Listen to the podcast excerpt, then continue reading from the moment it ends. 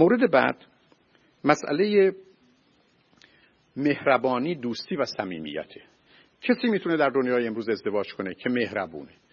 دوره مهرطلبی و دشمنی گذشته. در گذشته اشاره فرمودن زندگی زناشویی برخی از وقت اصلا یه جنگ تمام عیار بود. بیخود نیست که اساس تئوریای مارکسیستی و حتی انگلس در کتاب مالکیت خصوصی دولت دقیقا نشون میده که تبعیض اولیه از ارتباط بین زن و مرد شروع شده و کاملا نشون میده که اصلا ماجرای زن و مرد یه جنگ پنهان همیشگی بوده.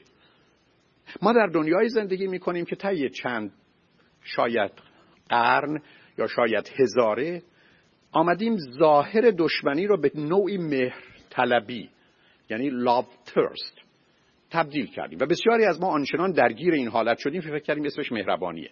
آنی که مفهوم کایندنس و مهربانی کاملا ماجرای دیگری است که وقتی صحبتش نیست. اگر آدم مهربونی نیستید شما تو دنیای امروز کسی نمی‌خواد شما رو.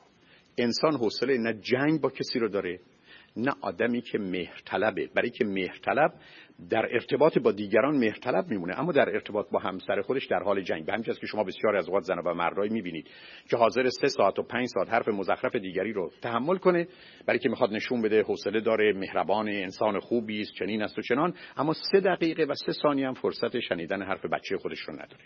و به همین که مهرطلبی اشکال کارش اینه که شما به زودی جزء او میشید یعنی جزء ego boundary او میشید و بنابراین همون گونه که در ارتباط با دیگران خودش رو حقیر و صغیر و بدبخت و بیچاره در میاره تا بتونه محبت دیگران رو بگیره شما رو هم هزینه می‌کنه برای گرفتن اون محبت. به همین که از شما انتظار داره به نوعی رفتار کنید که بتونه اون جواب رو بگیره. نتیجتا اگر آدم مهربانی نیستید گرفتاری است. همراه مهربانی دوستی است. چیزی که ما غالب اوقات بلد نیستیم یعنی friendship و این یه مفهومی است متفاوت ولی مرتبط. ولی مهمتر از اون مسئله صمیمیت اینتیمسی است. و مقصود از صمیمیت یا اینتیمسی این هست که من می‌تونم با تو خودم باشم. خود خودم همینه که هست. و بنابراین راحتم. حتی اول حرف می‌زنم بعد راجع به حرفم فکر می‌کنم. و بنابراین هیچ ناراحت هم نمیشم تازه خوشحال میشم که حرف خودم رو خودم تصحیح کنم.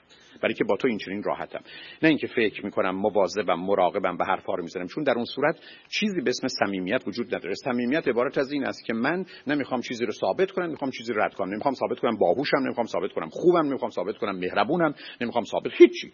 نمی‌خوام چیزی رو رد کنم حالت حمایتی ندارم حالت دفاع ندارم حالت پشیمونی ندارم. و شما اینو تو بچه ها می‌بینید. خودشونن. تا بالاخره ما یادشون میدیم که خودت نباش. و تنها چیزی که هستی تو دنیا یه چیزی باش غیر از اون که خودت هستی. با عمق فاجعه انسانی متاسفانه از آغاز تاریخ تا به امروز چنین بوده.